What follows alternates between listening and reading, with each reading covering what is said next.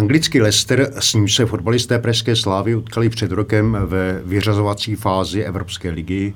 Marseille, figurující ve francouzské lize, momentálně na druhé příčce za Paris Saint-Germain.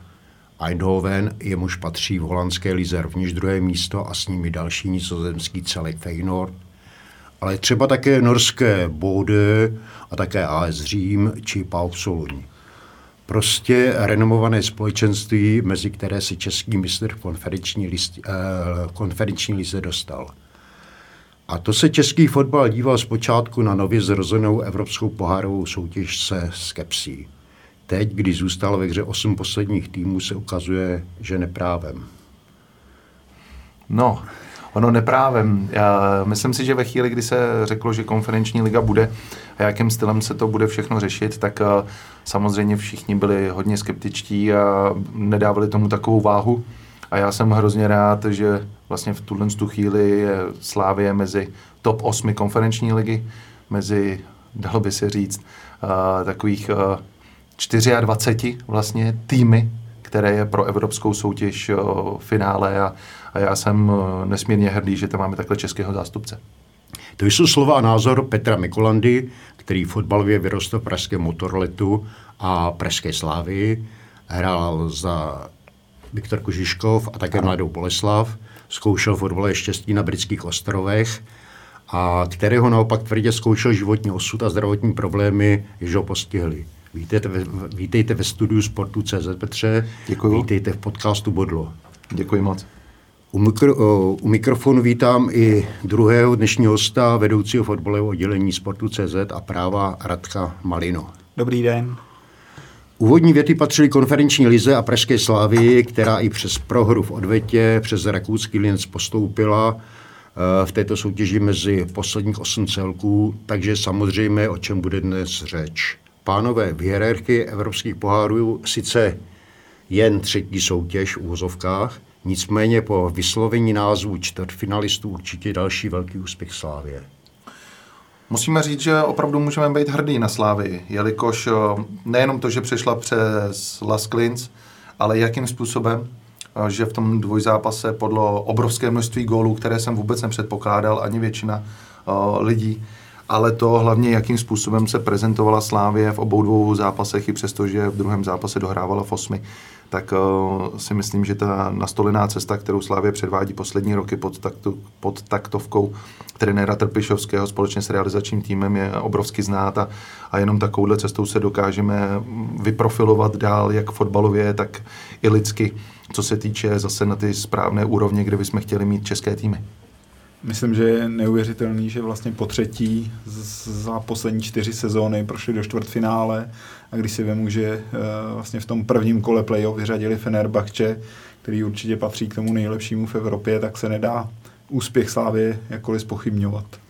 V jarní fázi vyřadila Slávě turecké Fenerbahče po dvou výhrách 3-2 Teď v osmi finále eh, vyře, eh, vyře, eh, vyřadil rakouský Linec, i když blázňu o odvetu zbytečně prohrála.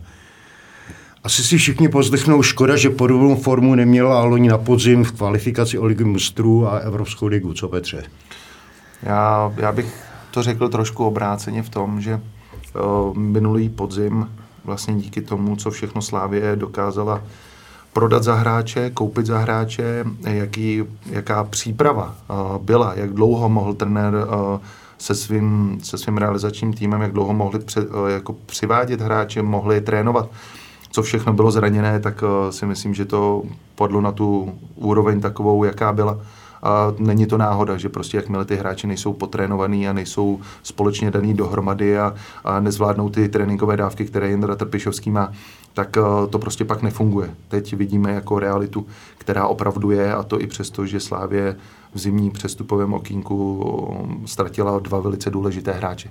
Ono tam se hrála roli i obměna hráčského kádru, se hrálo tam roli i evropský šampionát, kde byla spousta hráčů ze Slávě a tudíž chyběla, uh, chyběl čas a prostor na přípravu. Myslím, že se tam hodně na tom podepsalo, nevím, jestli Petr bude souhlasit, ale to, že vlastně ty klíčoví hráči neměli vůbec eh, čas na odpočinek, na regeneraci, nebo minimální, následně se hned zapojili do přípravy, do toho samozřejmě nějaká obměna proběhla v létě, takže než si to všechno sedlo, tak ten souboj s Ferencvárošem prostě vypadal, jak vypadal a k tomu měli trochu smůly v tom dvojzápase, protože asi nemůžeme říct, že by tam byli vyloženě horší, ale prostě se sešlo víc aspoň z mýho pohledu negativních uh, okolností, které je připravili o tu šanci na ligu mistrů. Tak ono je tam hrozně moc aspektů, jelikož jo, ve chvíli, kdy potřebujete aspoň pět týdnů na to připravit manšaft, jak fyzicky, kondičně, tak i sehrát.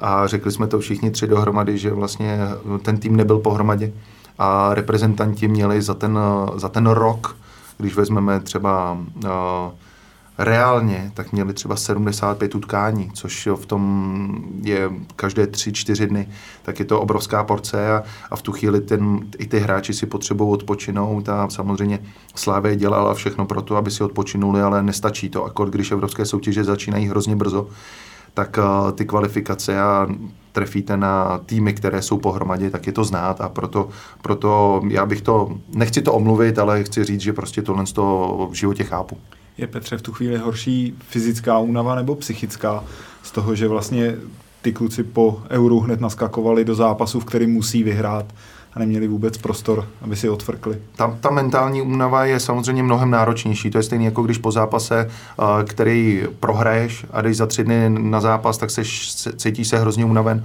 Naopak, když vyhraješ i třeba v 95. minutě, tak ta energie v tom těle je. Ale tam se spíš e, dávali dohromady to, že na evropském šampionátu odehrála spousta hráčů Slávě spousty minut každé tři, tři dny byly zápasy a, a samozřejmě ona i to, že reprezentační sraz byl 14 dnů, jste na hotelu, pak máte tři dny volna, pak jedete na evropský šampionát, takže vlastně nejste s rodinama, kdybyste normálně mohl odpočívat na dovolené v Dubaji nebo v teplých krajích a vzít si rodinu, vzít si děti a, a 14 dní se válet u moře, tak i ta psychická únava je mnohem víc náročnější než ta fyzická, ale ono dneska v tom atletickém stylu, kterým Slávě předvádí a který vlastně evropský fotbal dál musí, musí dokazovat a který se ukazuje, tak potřebujete obě dvě věci dohromady. Takže i fyzickou, i psychickou zdatnost a, a samozřejmě pro Slávy bylo hrozně těžké nahradit ty nejdůležitější hráče, protože ve chvíli, kdy máte hráče v reprezentaci, tak ty vám hrajou všechny zápasy ve Slávy, všechny důležité souboje až do poslední chvíle o titul vlastně uh, se hrálo takže tam nemohli uh, posečkat, nemohli vyčkat a ještě pro Slávy bylo špatně, že se zranili velice klíčoví hráči, aby aspoň mohli dostřídávat. Takže opravdu nebyli odpočatí, ale jak říkáš správně, ta mentální únava je mnohem náročnější. K tomu sehrávalo svoji roli určitě i cestování během toho evropského šampionátu, protože ten eh, šampionát byl takový atypický tím, že mužstvo eh, sídlilo v Praze, k zápasům ano. lítalo. Ano, ale zase, když to vezmeme na druhou stranu, tak eh, on z hotelu vlastně na hotel, dal by se říct přes půlku Evropy, tak jim to trvalo nějaké tři hodiny, protože nemuseli chodit přes čekiny, jeli automaticky z hotelu autobusem přímo do, do letadla, nasedli, hned odletěli. Tak ono to není tak náročné, ale je to spíš mnohem těžší v tom, že uh, si každý dva dny musí zbalit. Zase a takový detaily pak už jsou úplně extrémní, že vlastně ty dvakrát denně trénuješ, dvakrát denně se převlíkáš a slíkáš, do toho máš regeneraci, do toho potřebuješ dobré jídlo, což samozřejmě měli, potřebuješ odpočinek, ale potřebuješ taky třeba kvalitní postel a když na každém hotelu je jiná ta postel, nedostaneš se vždycky v 8, v 10 hodin do postele, spíš trošku jinak. To cestování v tu chvíli je to nejmenší, protože to dneska prostě ty sportovci musí, musí brát a to tělo je na to zvyklé, ale ty opravdu pak potřebuješ spát v kvalitní posteli, s kvalitní regenerací, to se samozřejmě všichni snažili, ale ne po každé to tak je. A pak k tomu potřebuješ výsledky, aby si právě dobře spali. Takže ono pak je spousta detailů, které normální lidi úplně nevnímají a, a pokud ty detaily nejsou všechny pohromadě, tak se to prostě nedá konsolidovat do velkého svazku a pak pořádně vyhrát. Z evropského šampionátu a loňského podzimu zpátky do jarní reality. Eh, mluvili jsme tady o, o Fenerbahče. Uh, ozývají se i ti, kteří připomínají, že Fenerbahče je sice velké jméno, ale už to není takový, takové mužstvo jako ještě před časem. že Linec rovněž eh, nebyl soupeřem, který by měl Pražanům stížit postupovou cestu. Jaký je váš názor?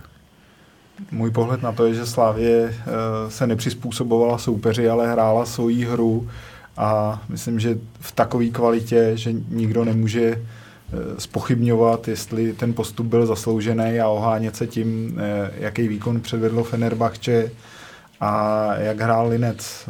Myslím, že ta kvalita, kterou Slávě předvedla i mezi těch osm, opravňuje.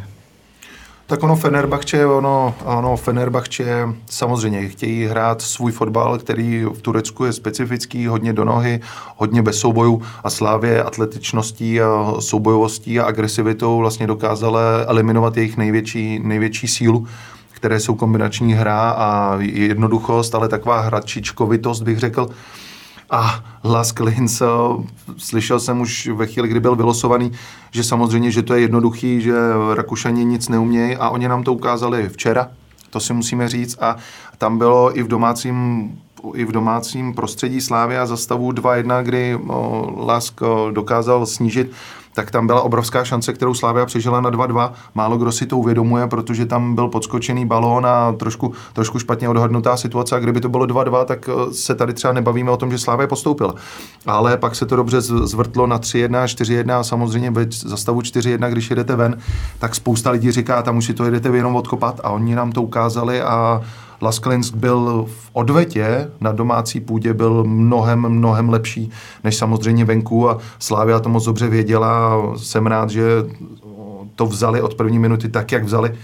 A samozřejmě to, co se stalo během 90 minut, že dostanete dvě červené a, a to, jaký byl metr od rozhodčího a to, jak mohla Slávě hrát a to, jak Las Klins dokázal presovat po celém hřišti a dokázal běhat se Sláví. To se také jen tak nevidí, ale tady bych řekl jednoznačně, že podepisuju to, co bylo řečeno, že to není o tom, s kým Slávia hrála, ale o tom, jak Slávia se prezentovala a jak e, ona opravdu byla v těch zápasech lepší. Ale přesto si myslím, že ten herní styl a vůbec ta konstelace toho Lasku Linec měla Slávy vyhovovat.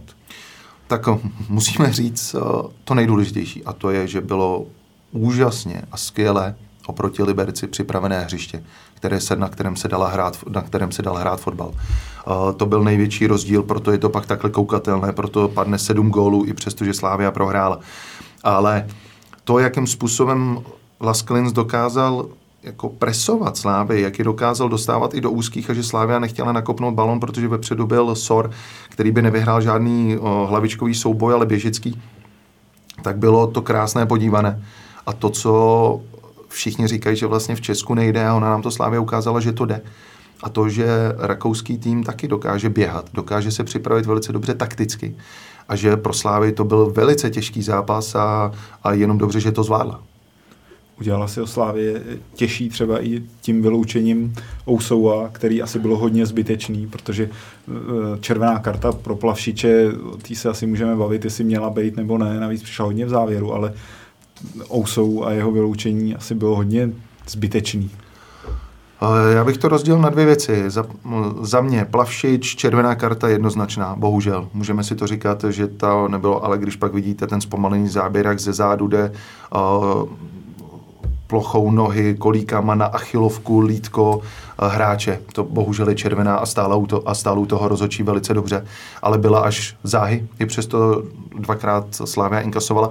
Ale první červená karta a mně to přišlo hrozně k pobavení, protože druhou žlutou kartu bych dal jednoznačně. Ta byla, tam Ousou si prostě nepočínal dobře, za prvé ho tahal rukama, za druhé hráč byl před ním, takže už ho fauloval, ta žlutá byla, ale ta první žlutá, tam si myslím, že rozhodčí uh, trošku pochybil, protože pak, když jsem viděl um, jiné fauly, na půli hřiště, které byly od Lasku Linz um, třeba ze zádu, skopnutí hráče a nepřišla žlutá karta, tak si myslím, že tam hráč pochybil. Takže já si myslím, že Ousou tam bylo zbytečná ta druhá žlutá, ta první neměla vůbec být, to byl normální faul, nebyla tam ani agrese, nic takového, byl to nevinný souboj.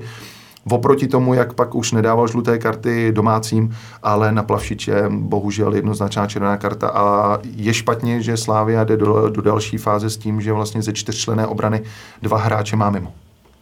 Co podle vás, Petře, se hrál větší roli eh, v tom bláznivém konci zápasu v obratu z 3-1 na 3-4 eh, ty dvě červené karty, anebo třeba vědomí, že Slavě má postup jistý, jako o tom mluvil bezprostředně po utkání branka Slavě Aleš Mandous. Tak zaprvé musíme pochválit Las Klins, protože to, jak dali na 3-2, krásnou střelou z 20, 24 metrů, která opravdu se skoro nedala chytat. Hodně, hodně dobře trefený balon, který plaval. Na 3-3 zase standardní situace, kde se to odrazí od spoluhráčů a doklepne se to na 4-3 branka, která jde z úhlu a, a vlastně propadne Golmanovi na přední tyči mezi nohama. To, to je spíš o tom, že ne, že by Slávě polevila, ale Las Klins velice dobře vystřídal. Za prvé o poločase, kdy věděl, že Slávia má jenom 10 hráčů, tak vystřídali dva, dva záložníky, kteří začali hrát mnohem víc agresivně a mnohem víc běhali. A v tom, v tom finále je to o tom, že dáte na 3-2 a pak hostující tým jde do, 10, do 8 lidí a pak najednou se chytíte na 3-3, 4-3, pak už je to hektika, pak už spíš doufáte, že to někam odkopnete, přerušíte ten tlak z pozice Slávě a trošku to rozmělníte, ale nebyly fauly. Nebylo moc kde zdržovat a já si myslím, že to pak spíš není o tom, že Slávě, Slávě chtěla hrát na to, že vlastně mě má jistý postup, ale o tom, že to pak chcete nějak dohrát víte, že máte dvě červené, najednou už nestačíte dostupovat ty hráče, najednou hráči, Standa Tecel hrál na pozici levého beka, uh, takže tam nejsou už ty hráči, kteří vlastně mají tu taktickou zdatnost na té na pozici, ale snaží se vám pomoct jakoliv a někdy udělají zbyteč, přemotivovaností nebo snahou udělají třeba zbytečně moc o dva sprinty víc, než mají být pak ve své pozici a to bylo třeba vypramenění na 4-4, na 4-3, pardon. A tam bych neřekl, že Slávě něčím o, udělala špatně, ale spíš Las Klins trefil neuvěřitelné věci. Je možný, že třeba i do té červené karty už druhý už se promítne trochu nějaký uvolnění, protože když je náskok pěti gólů, tak uh, asi určitý polevení psychický nebo ta koncentrace asi není stoprocentní. Není, není to, to přiznávám, ale furt je to evropská soutěž a furt chcete vyhrát, protože v tuhle chvíli budou pro nás, pro české fotbalisty, bude chybět body do koeficientu, to musíme říct. Ale hlavně je to ztráta dvou obránců, které musíte nějak nahradit a Slávě nemá tak široký kádr a tak kvalitní. Samozřejmě použijete Kudelu, použijete jiné hráče, ale uh, Plavšič se velice dobře prezentoval na levém beku a Ousou je znát, že se rozehrál a byl tekon velice dobrým stoperem a ten vám bude chybět. Takže já si myslím, že Slávě v tuhle chvíli řeší hlavně to, jak je nahradit. Projevuje se na těch jeho výkonech třeba i ten věk, protože ze začátku, když nastupoval, tak ho trenér hodně kritizoval, postupně se vyhrával. Poprávu pak, pak zase e, nezvládl pohárový derby se Spartou, pak zase ty výkony byly lepší a teď zase takovýhle zkrat, tak je to i třeba důvod toho, že nemá tolik zkušeností. Je to mladý hráč, je to hráč, který, který se učí samozřejmě a ono musíme zase říct, že ono hrát na stoperu ve Slávi to není vůbec jednoduché, protože vy musíte být hrozně konstruktivní dopředu. A to, jakým způsobem je trenér Trpišovský Eh, chce hrát i vzadu třeba jeden na jednoho, tak eh, jste pod obrovským tlakem, protože eh, v ostatních klubech se vždycky řeší, jakmile jeden útočník, tak tam musí zůstat dva obránci, anebo dva útočníci a na ně tři obránci, tak Slávě to hraje jedna na jednoho, tak jako je to dneska ve vyspělých týmech a to třeba na 20-letého hráče, který jako nemá úplně moc zkušeností v takové rychlosti a v takové kvalitě, to, co třeba i Česká liga sama od sebe obnáší, protože spousta cizinců sem přijde s tím, že vlastně si jde zahrát fotbal do České ligy, ale ona je obrovsky fyzicky náročná a takticky. Takže on získával zkušenosti a na začátku opravdu byl špatný. A musím říct, že se mi nelíbil z pozice stopera, protože nebyl vůbec konstruktivní. Ale teď se opravdu zlepšil a myslím si, že jediná šance je nahrazením Ondry Kudely, aby šel do stoperské dvojce a, a bude to mít velice těžké a samozřejmě Ousou si tímhle trošku i uškodí, protože kdyby hrál další zápasy v Evropské lize, tak se ještě víc uh, namotivuje, bude lepší, uh, bude mít mnohem víc zkušeností i o ty dva zápasy třeba víc, ale hlavně se i on ukáže. A to je i špatně pro Slávy, protože samozřejmě i Slávy potřebuje zase v létě prodávat nějaké hráče. Pánové, myslíte, že bude Slávě řešit i otázku o golmanu po tom čtvrtičním zápase? Řekněte, povídejte, co myslíte? Myslím, že ta střela z dálky, která Aleši Mandousovi prošla, tak byla chytatelná a... Uh... Je pravda, že ten balon zaplaval, ale nicméně eh, podle mě on šel příliš brzy po kleku a celou dobu se mi zdálo, že ten míč viděl, že to nebyla jako situace, která by byla neřešitelná. Jo, já tady v tom hrozně budu oponovat, protože všichni vidějí jednu chybu, která jde z 22-24 metrů, tam hráč jde, jako má úplný vol, volný výhled, to říkáte správně, ale proti němu nikdo nevystoupí. Takže on to nemá, má spoustu času, jak to trefit a, viděl, a viděli jsme, že ty střely spoza spoza vápna z těch 25-20 metrů prostě ty balony lítají úžasně. Uh, to, že to mohl chytat, nemohl, to si rozeberou pak oni, ale zaplaval, je to hrozně těžký.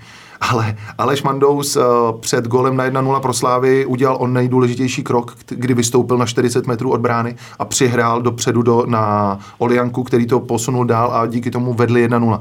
Během toho zápasu měl asi 9 nebo 10 hrozně těžkých situací, který chytal. A pak jeden gól na 3-2, kdy opravdu dneska jsem si to zase četl, že všichni to na něj svalujou. Já si myslím, že to vůbec o tom není. To není o Alešovi Mandousovi, to není o tom, že by tam byl kolář. Podle mě Slávy má dva velice nadstandardní brankáře oproti Spartě, třeba když si tak vezmeme, tak si myslím, že Slávy má dva nadstandardní golmany na Českou ligu a Aleš Mandous odchytal velice dobré utkání a, a to, jestli mu někdo bude připomínat, pak i třeba na 4-3, já si myslím, že to vůbec není o tom. A opravdu my tady sedíme u stolu ale já, já ty balony znám, kterýma se teď hraje konferenční liga i ta evropská a to jsou tak plavající míče a jsou to takové koule, že opravdu si myslíte, že vám to přistane v rukavicích a ono to o půl metru uhne a v té rychlosti těch během půl vteřiny je to hrozně těžký. Neomlouvám ho, ale říkám, že si musíme vzít celý těch 90 minut, co předvedl a, a tam jsou jenom plusy za mě. Je to i o tom třeba, že té situaci předcházel jeho výborný zákrok, kdy vytáhnul míc spod břevna a spoluhráči to nedohráli, že já si mysl... koukali. To, to co teď říkáte, já si spíš myslím, že ono to nebylo z podbřevna, že tam se spíš bude řešit tady, ta, tady ten zákrok, jestli to neměl on právě hodit někam jinam než do hry. Protože samozřejmě pro toho golmana, který couvá, ta orientace je hrozně těžká, ale tam to hráči, jeho spoluhráči mohli dohrát, ale říkám, proti hráči, který střílí z 22, 24 metrů, nevystoupí a, a tam byla ta netaktičnost toho Sora, kdy jsem říkal, že spousta hráčů pak začíná šílet a třeba zbytečně běhají, tak tam Sor nedos, nedokázal dostoupit a vlastně ve chvíli, kdy, kdy dneska hráči na takovéhle úrovni mají čas a mají prostor na toto trefit, tak eh, to dneska umí každý, v každém ligovém manšaftu vždycky nějaký záložník, který to takhle trefit umí a on nám to ukázal. Pánové, před cestou do Rakouska hráče i realizační tým celé Slávy zastihla zpráva o vážném onemocnění šéfa klubu Jaroslava Tvrdíka, který se musel podrobit akutní operaci. Na trenéry i hráče to muselo určitě nějakým způsobem dolehnout. Uh, určitě i realizační tým říkal, že vlastně nespál Jindra Trpišovský, říkal, že nespál, že pořádně. Je to vždycky problém, když se něco stane. Tohle to, pan Tvrdík není totiž eh, jenom šéfem Slávě, ale je to i velký, jako, velký člověk, který chodí mezi hráče, který se zná z hráči, který je na hotelu s nimi, který s nimi komunikuje, takže je to víc kamarádský, je to, není to jenom boss, o kterém jdete si pro výplatu nebo jde vás eh, trošku stepat nebo pochválit, ale je to člověk, kterého máte blízko a vždycky vás to zasáhne a samozřejmě se pak vždycky pídíte po informacích a, a já si myslím, že hráči a realizační tým věděli moc dobře, s čím tam jde a co se opravdu stalo a hráli i tak trošku za něj a samozřejmě eh, v tuhle chvíli to není o ničem jiném, než mu popřát, aby byl hlavně zdravý, a, protože dneska bez zdraví se nedá vůbec nic dělat. Pochopitelně, že i z našeho studia přejeme panu Tvrdíkovi hodně sil, držíme palce, aby vše dobře dopadlo a byl v pořádku, aby zase Slávy vedl a prožíval přímo na tribunách její tažení pohárovou Evropou. Teď na jaře, na podzim zase. E, myslíte, Petře, že jím hnacím motorem může být dlouhodobě, čímž myslím sezónu dvě, mladý nigerijský legionář Sor, kterého si pořídili Pražané v zimě z Ostravy za 30 milionů a jenž tuto sumu už splatil dvěma góly v utkání s Fenerbahče a teď dokonce čtyřmi v konfrontaci s Lincem. Působí taky na vás jako zjevení. Tak, uh, už tady byl jeden takový, Sima se mu říkalo, a ten nám tady předváděl úžasné věci a teď si musíme říct, kde je, kde hraje, kolik toho nahrál. Já u těchto z těch, hm, řeknu to, afrických hráčů, nechci hm, popisovat nic jiného, tak vždycky si pak říkám, jestli to ukáže jeden, dva roky. Protože v Baníku Ostrava Sor nehrál, hrál z kraje, hrál úplně jinou pozici, bylo tam vnímání jeho úplně jinak. Samozřejmě i on měl nastavený, nastavenou hlavu jinak. Přestěhoval se do Prahy, hraje za Slávy, během měsíce se mu otočil kompletně život, eh, co se týče výsledku, co se týče soukromí, co se týče všeho. A teď třeba pro mě osobně to bude 4-5 měsíců, co opravdu, jestli on to zvládne, protože už bylo psáno, že jeho agent měl pak okamžitě tři telefonáty, že by ho někdo koupil, to, to, to na tom hráči vždycky zanechá nějaký, nějakým způsobem v hlavě. Kort eh, tito hráči mimo evropští nebo mladí, tak eh, se toho hrozně rychle chytnou. Ve Slávě hraje útočníka, má jiné spoluhráče, může dokázat velké věci, ale pro mě je to hrozně brzo a když vím, jak dokázal hrát špatně v Ostravě, tak opravdu já mám zdvižený prst nad tím, že uh, uvidíme, jak to vůbec se vyvine. Ale já zase beru z pozice uh, biznisu, že za mě jako za trenéra nebo to třeba manažera, tak uh, kdyby mi takhle někdo ukázal uh, hráče, který dokáže dát tolik gólů a v létě by na ně, i přesto, že jsem ho koupil v zimě, tak uh, a v létě by na něj byla obrovská nabídka za obrovské peníze, tak bych ty hráče velice rád prodal protože si nejsem jistý, že ty hráči dokážou přesně rok nebo dva pak ukazovat v dlouhodobém horizontu tu stejnou kvalitu a kort, pro, kort v České lize. Slavě má ale v posledních letech eh, na fotbalisty africké, eh, z afrického kontinentu víceméně šestí, byla, byla tady zmínka o Simovi, teď přišel, přišel Son. Je to třeba i tím, že ta enkláva eh, černých fotbalistů ve Slávii je nějakým způsobem pacifikuje, usměrňuje, vede, působí na ně? Tak je to celé nastavení klubu, protože když přitáhnete takovéhle hráče, tak uh, musíte si uvědomovat hrozně moc věcí, jestli jsou poevropštělí, jestli už uh, ví, co to je hodnota peněz, jestli se dokáží orientovat uh, v normálním životě. To je nejdůležitější ze všeho. Za druhé, jestli mají rodinu, jestli to jsou mladí hráči, kde je ubytujete, jak je ubytujete, koho mají za kamarády. Protože je něco jiného být v Ostravě, kde nemáte žádné kamarády z Afriky pořádně, ale přijdete do na, do Prahy a uh, projdete si Václavák a ono vás zastaví 60 lidí uh, z Afriky a chtějí si s váma všichni povídat a najednou jsou všichni kamarádi. Takže ono to na vás zase změní. Ten životní styl je hrozně důležitý, protože bez toho se pak nedá hrát fotbal. A druhá věc je přesně to, co jsem říkal, je klub, jak, jak nastaví jeho finance, jak nastaví, uh, jak se s ním, kdo se s ním mluví, jak se s ním mluví. Víme, že na Slávě je to hlavně Olejnka, který uh, se který se stará o tyhle ty hráče, který s nima komunikuje nejvíc. A každý z nich je originál, každý z nich uh, slyší na něco jiného, ale všichni slyší na to, že když hrají, dávají góly a vyhrává se, tak samozřejmě je to o penězích, je to o bodech a o tom se dostat někam dál. A myslím si, že i SOR a všechny tyhle, všichni tyhle ty hráči se chtějí dostat pryč ještě ze Slávě do jiných klubů za většími penězi. A ukazuje nám to, ukazují nám to dobře ve Slávi, ale není to asi jedna jediná cesta a já bych k tomuhle dořekl, že Slávě Sparta a všechny velké kluby tak už moc dobře vědí, že pro český fotbal můžete hrát eh, s Čechy a Slováky, ale pro evropský fotbal prostě musíte mít mezinárodní enklávu v týmu a musíte ji ještě umět velice dobře kooperovat a vést jakožto realizační tým, protože to není jenom na trenérovi, ale na realizačním týmu a na managementu celém, protože bez toho se do Evropy a to, co třeba předvádí Slávě, tak se nedá posunout dál, protože ta, ten ta energie a to nadstandardní, co má třeba SOR, co má Olejnka, co, má, co mají další hráči, tak eh, v českých hráčích nenajdete.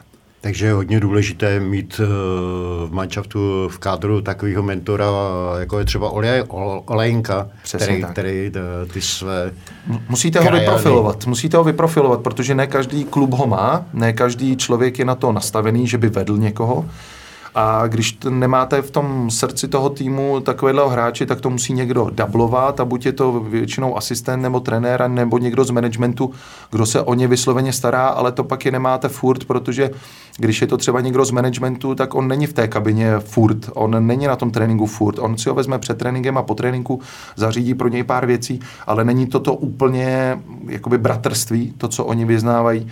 A myslím si, že právě tam to spojení toho, že tam je hráč, který hraje, který je na tréninku a ještě se o ně stará, že to má jakoby nadstavbu a je proto vyprofilovaný a on se v tom dobře zhlíží, tak eh, je něco nedocenitelného, co si třeba někdo jen tak neuvědomuje.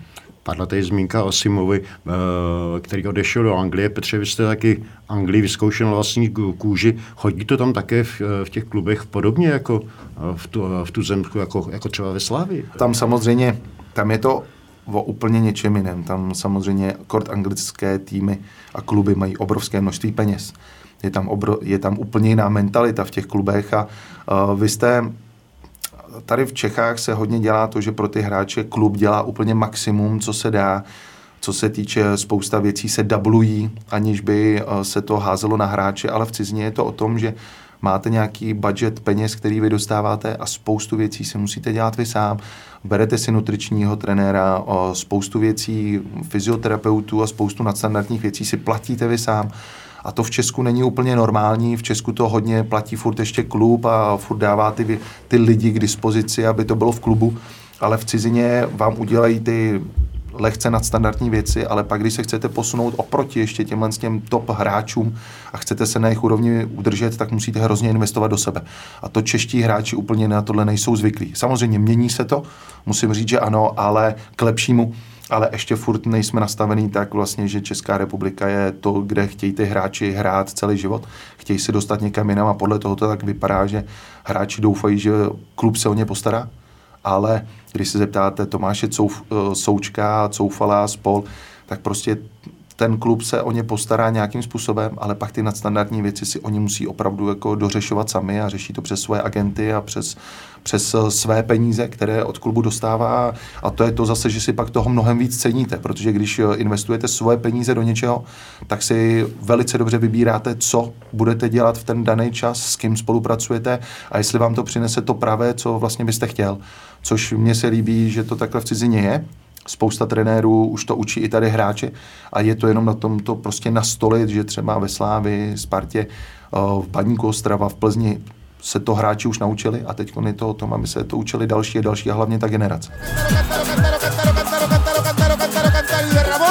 Myslíte, že třeba při odchodu afrických fotbalistů odsud z Tuzemska do ciziny, do Anglie, je to obdobné? Uvažují podobně?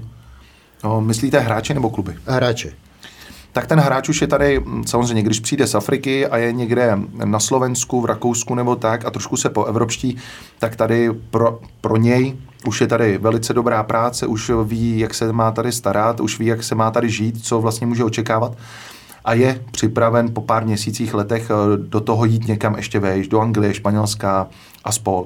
Ve chvíli, kdy afričtí hráči přijdou hned do Česka, tak jim trvá hrozně dlouho vlastně si zvyknout na ten život, protože oni neví, co to znamená jí peníze. Byl jsem několikrát u toho, že hráč dostal první výplatu, za pět dnů už ji neměl a vlastně myslel si, že to je jeho týdenní výplata. Jo, takže pak řešíte s nima opravdu detaily, jako jak se dostane na trénink, jestli taxíkem, jestli MHD, aby nezabloudil, učíte skoro jíst eh, vidličkou a lžící.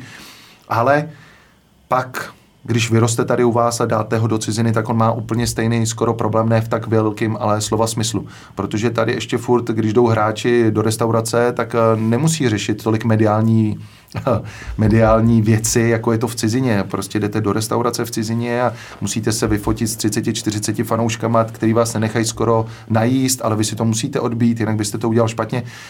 A to je zase ten nastavba, která tady v České republice úplně není. Takže ty hráči se učí stejně jako všichni lidé a to je zase to krásné, že, má, že od nás ty hráči mají kam stoupat, tam vidí nějakou vidinu a to je i ten motor, mož, proč možná hrají tady v České republice je Petře složitý určit hranici, kdy ještě toho hráče přesvědčovat, aby zůstal, protože si pamatuju, že Indra Trpišovský říkal sám, že si má ještě není připravený, ale současně už nemá smysl ho držet, že v hlavě už byl úplně mimo, že ho agent tak pobláznil, že prostě vlastně už nefungoval ano. ku prospěchu Slávě.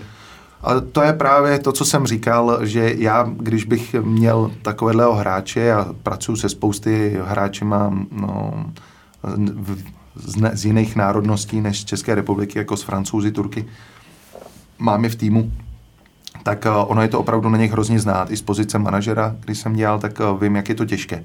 Ale je nejtěžší tenhle ten okamžik vzít, protože vy musíte vzít hra, hráčskou kvalitu, eh, kam ten hráč se vám ještě posune, musíte vzít ekonomickou, jestli ten hráč vám ještě něco vydělá nebo ne a, a jestli ta nabídka, za kterou ho chcete prodat nebo přišla na váš stůl, tak jestli to je reálný nebo ne, nebo jestli chcete ještě víc, a nebo jestli si ho necháte, aby vám vykopal ligu mistrů. A to je hrozně těžce popadnutelný, protože samozřejmě majitel řekne, bez tohohle hráče se obejdeme a vykopeme ligu mistrů, což je těžké na trenéra říct. Když ten trenér zase ví, že třeba bez toho hráče to bude těžké, ale pak ve chvíli, kdy ten hráč samotný má přesně zblblou hlavu, že vnímají, hráči vnímají hrozně, co se okolo nich děje, ať už pozitivně nebo negativně. A samozřejmě, když manažer mu zblbne trošku hlavu, tak on se vidí už někde jinde za úplně jiných financí a že domů do Afriky bude posílat um, rodině mnohem víc peněz a všeho, tak je hrozně těžké ho přesvědčit, aby vlastně pracoval ještě pro ten tým, v kterém je a je lepší ho prodat za jakoukoliv cenu. A tohle je ta otázka, která je hrozně těžká na celém světě. A není to jenom v České republice, protože vy v České republice potřebujete taky doplnit nějak budget peněz, protože marketingově to jenom nezvládnete. Ale v cizině už mají prostě ten marketing a tak nastolený, takže nemusí za každou cenu prodávat.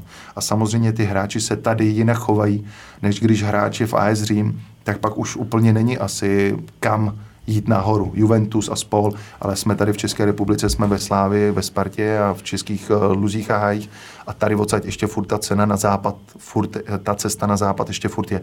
A to ty hráči vnímají je problematický třeba i ukočírovat toho hráče z pohledu ekonomického jenom v rámci českých podmínek, když přijde z baníku do Slávie, nemluvě o Simovi, který šel vlastně z Táborska ano. do Slávie a ten jeho příběh byl, že vlastně se vůbec nevěděl, jestli bude hrát druhou ligu a najednou byl v týmu, který hraje o titul, takže ten kontrakt musel být určitě zcela jiný. Tak on kontrakt, ale i, kontrakt, i kontrast, protože vy se uh, v Táborsku jdete z hotelu, jdete 10 minut pěšky a najednou v Praze uh, máte byt 3 plus 1, uh, velký luxusní a jedete Mercedesem místo toho, abyste šel pěšky. Máte taky mnohem víc uh, okolo sebe lidí, kteří se najednou k vám uh, přilnou, aniž byste chtěl taky na vás spousta lidí kouká jinak. I přesto, že jste třeba ten stejný kluk, který byl v Táborsku, tak na vás kouká jinak jenom kvůli tomu prostředí, že on se určitě musel změnit a přitom to tak není. Ale ekonomicky je to nejtěžší uh, nastolit takovou, takovou vlastně hranici, aby toho hráče ty peníze neskazily, abyste ho ještě mohl motivovat, ještě když tak nějakými bonusy nebo vším. A abyste mu nezničili to, proč vlastně on přišel hrát fotbal a a abyste mu tu chuť vlastně nepřebyli těma penězma, což se hrozně stává u mladých hráčů, kteří podepíšou kontrakt na čtyři roky a pak vlastně vidíte, že a oni čekají na to až ty čtyři roky vlastně, že čtyři roky dostanou furt stejné peníze a proto si můžou dovolit drahá auta na leasing a, a splácení hypoték a všeho. A po čtyřech letech doufají, že si zase někde na čtyři roky podepíšou kontrakt zase za velké peníze, ale ono to tak není a bude to čím dál tím víc náročnější, protože i mladí hráči prostě si musí uvědomit, že ty peníze nerostou na stromech a ty peníze oni taky musí nějaké přinášet a jediná šance, jak fotbalista přinese peníze, je, že bude získávat body a získávat tituly a hrát dobře. V případě Sora jsou všichni teď ohromení tou jeho rychlostí, ale rychleji musel být už v Ostravě, takže je to třeba výjimečnost toho realizačního týmu ve Slávii, že mu našel ideální pozici, nebo v čem vidíš eh, ten způsob, jakým hraje a jakým ohromuje O, tam jsou věci, které musíme říct, jdou do úplných detailů, protože Slávia získala Sora ve chvíli, kdy odešel Kuchta a ve chvíli, kdy Krmenčík byl po kompletní fyzické přípravě pod trenérem Trpišovským. A samozřejmě všichni si doufali, že Krmenčík bude číslo jedna útočník a najednou se nestalo.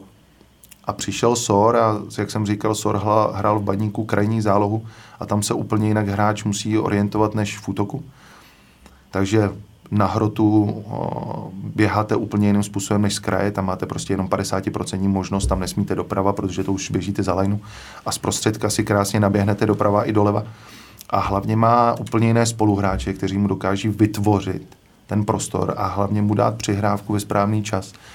A když se vám povedou první dva zápasy, tak samozřejmě psychicky jste úplně někde jinde a vychází vám pak věci tak jako včera proti Laskulins, kdy ten první dotek na gol měl prostě úžasný desetimetrový. Kdyby si dal kratší, tak ho ty obránci mají, kdyby si dal delší, tak by to měl zase brankář. A to je pak to, to je ta psychická spruha, kterou já na něm nejvíc vidím. A to, že realizační tým ho dokázal takhle vštípit, tak je i samozřejmě o spoustě náhod, ale je to o spoustě práce u videí, o spoustě hodin u videí a taktických věcí a samozřejmě o tréninku, a tak, aby ho hráči navnímali, v, jaký, v jakou chvíli mu mají dát přihrávku, kam mu ji mají dát a že on není ten silný, který dokáže mezi dvouma, třema hráčema být o, přilepený na míči, ale že to přesně potřebuje do toho běhu, protože on tou svojí rychlostí, jak jste řekl velice dobře, tak vlastně převyšuje tu českou ligu a dalo by se říct i konferenční. Petře, mluvili jsme o Sorovi. Co dál žene podle vás slávy e, pohárovou Evropou? Je to hlad po úspěchu, který zažívali předchůdci e, těch, těch současných hráčů, já ne, Souček, Soufal? Tak to, že se Souček a Soufal, můžeme říct Kuchta, můžeme říct další hráče, kteří přestoupili do lepších týmů, do větších týmů a hrají, tak samozřejmě je ta správná cesta, která za ty čtyři roky ukazuje, že v evropských soutěžích ukážete ty svoje hráče nejlépe, že z, českých, eh, z České ligy a z Českého poháru je neukážete.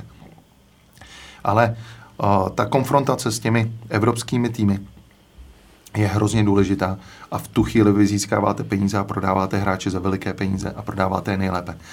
A samozřejmě ona je to škola pro ty další hráče, kteří přichází do Slávě a musí počítat s tím, že konkurence je obrovská, ale když se přes tu konkurenci eh, dostanete a hrajete, tak vlastně máte obrovskou možnost se dostat na západ do evropských velkých klubů. A, a to je to, ten motor vnitřní, který ty hráči mají, kteří jim vtloukají realizační tým.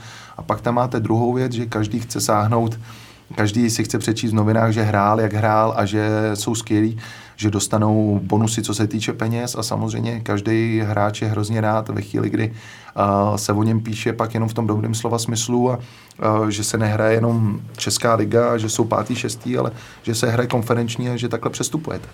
A to je, to je vnitřní motivace, kterou mají každý z nich a tam bych právě řekl i třeba toho pana Tvrdíka, který těm hráčům dokáže velice vytknout, když se něco nepodaří, ale dokáže je velice dobře ohodnotit, jak eh, lidsky, tak i finančně k tomu, když se něco naopak povede. A to je to, je to co si myslím, že teď funguje ve Slávii úžasně.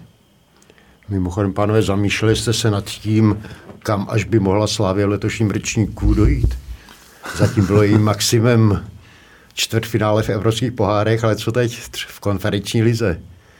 Může toto maximum překonat? Naopak si myslím, že dostat uh, Holandiany a určitě nikdo nechce, protože ty týmy jsou hrozně rychlý, taktický, velice dobře technický a, a tam by to nebylo úplně dobré. Pohárový los rozhodl, že soupeřem Slávie bude její starý dobrý známý ze skupiny holandský Feyenoord, tedy soupeř, kterého si trenér Pražanů Jindřich Trpišovský vysloveně nepřál. V případě postupu pak na Pražany čeká lepší z dvojice Marseille Pauk Soluň.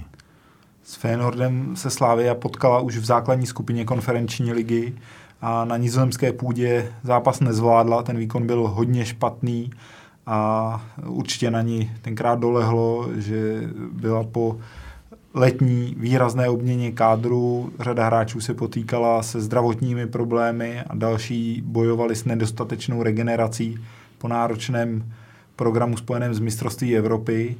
V domácích podmínkách následně ale uh, už v plné síle Slávia jenom remizovala, přičemž velkou část zápasu hrála proti deseti, přesto vlastně ve třetí minutě nastavení o vítězství přišlo. Takže ten soupeř je pro Slávii určitě hodně nepříjemný. Doufejme, že tentokrát nad druhý pokus by konfrontaci s holandským protivníkem zvládla a že by postoupila do semifinále, kde by čekal lepší tým z dvojice Marseille Pauk Soluň. Myslím, že tihle soupeři jsou pro Slávy hodně atraktivní. V případě Marseille navíc by trenér Trpišovský určitě měl hodně pozitivní vzpomínky na vzájemný souboj, který zažil ještě na lavice Liberce, kdy Severočeši vyhráli na francouzské půdě senzačně tehdy trefou Vladimíra Coufala, dnes hrajícího ve West Hamu. V případě Pauku zase půjde o vyřizování starých účtů, rovněž spojených s Libercem, protože tehdy eh, v další skupině Evropské ligy Severočeši pro změnu eh, na řeckém soupeři stroskotali a neprošli do jarní fáze soutěže. Pánové, věřme v tuto chvíli, že český mistr bude v těchto konfrontacích stejně úspěšný jako v zápasech s Lincem a že postoupí. Věřme, že se tady sejdeme zase a že se tady sejdeme třeba i 26. května, tedy den po finále konferenční ligy, které se bude hrát v albánské Tyraně.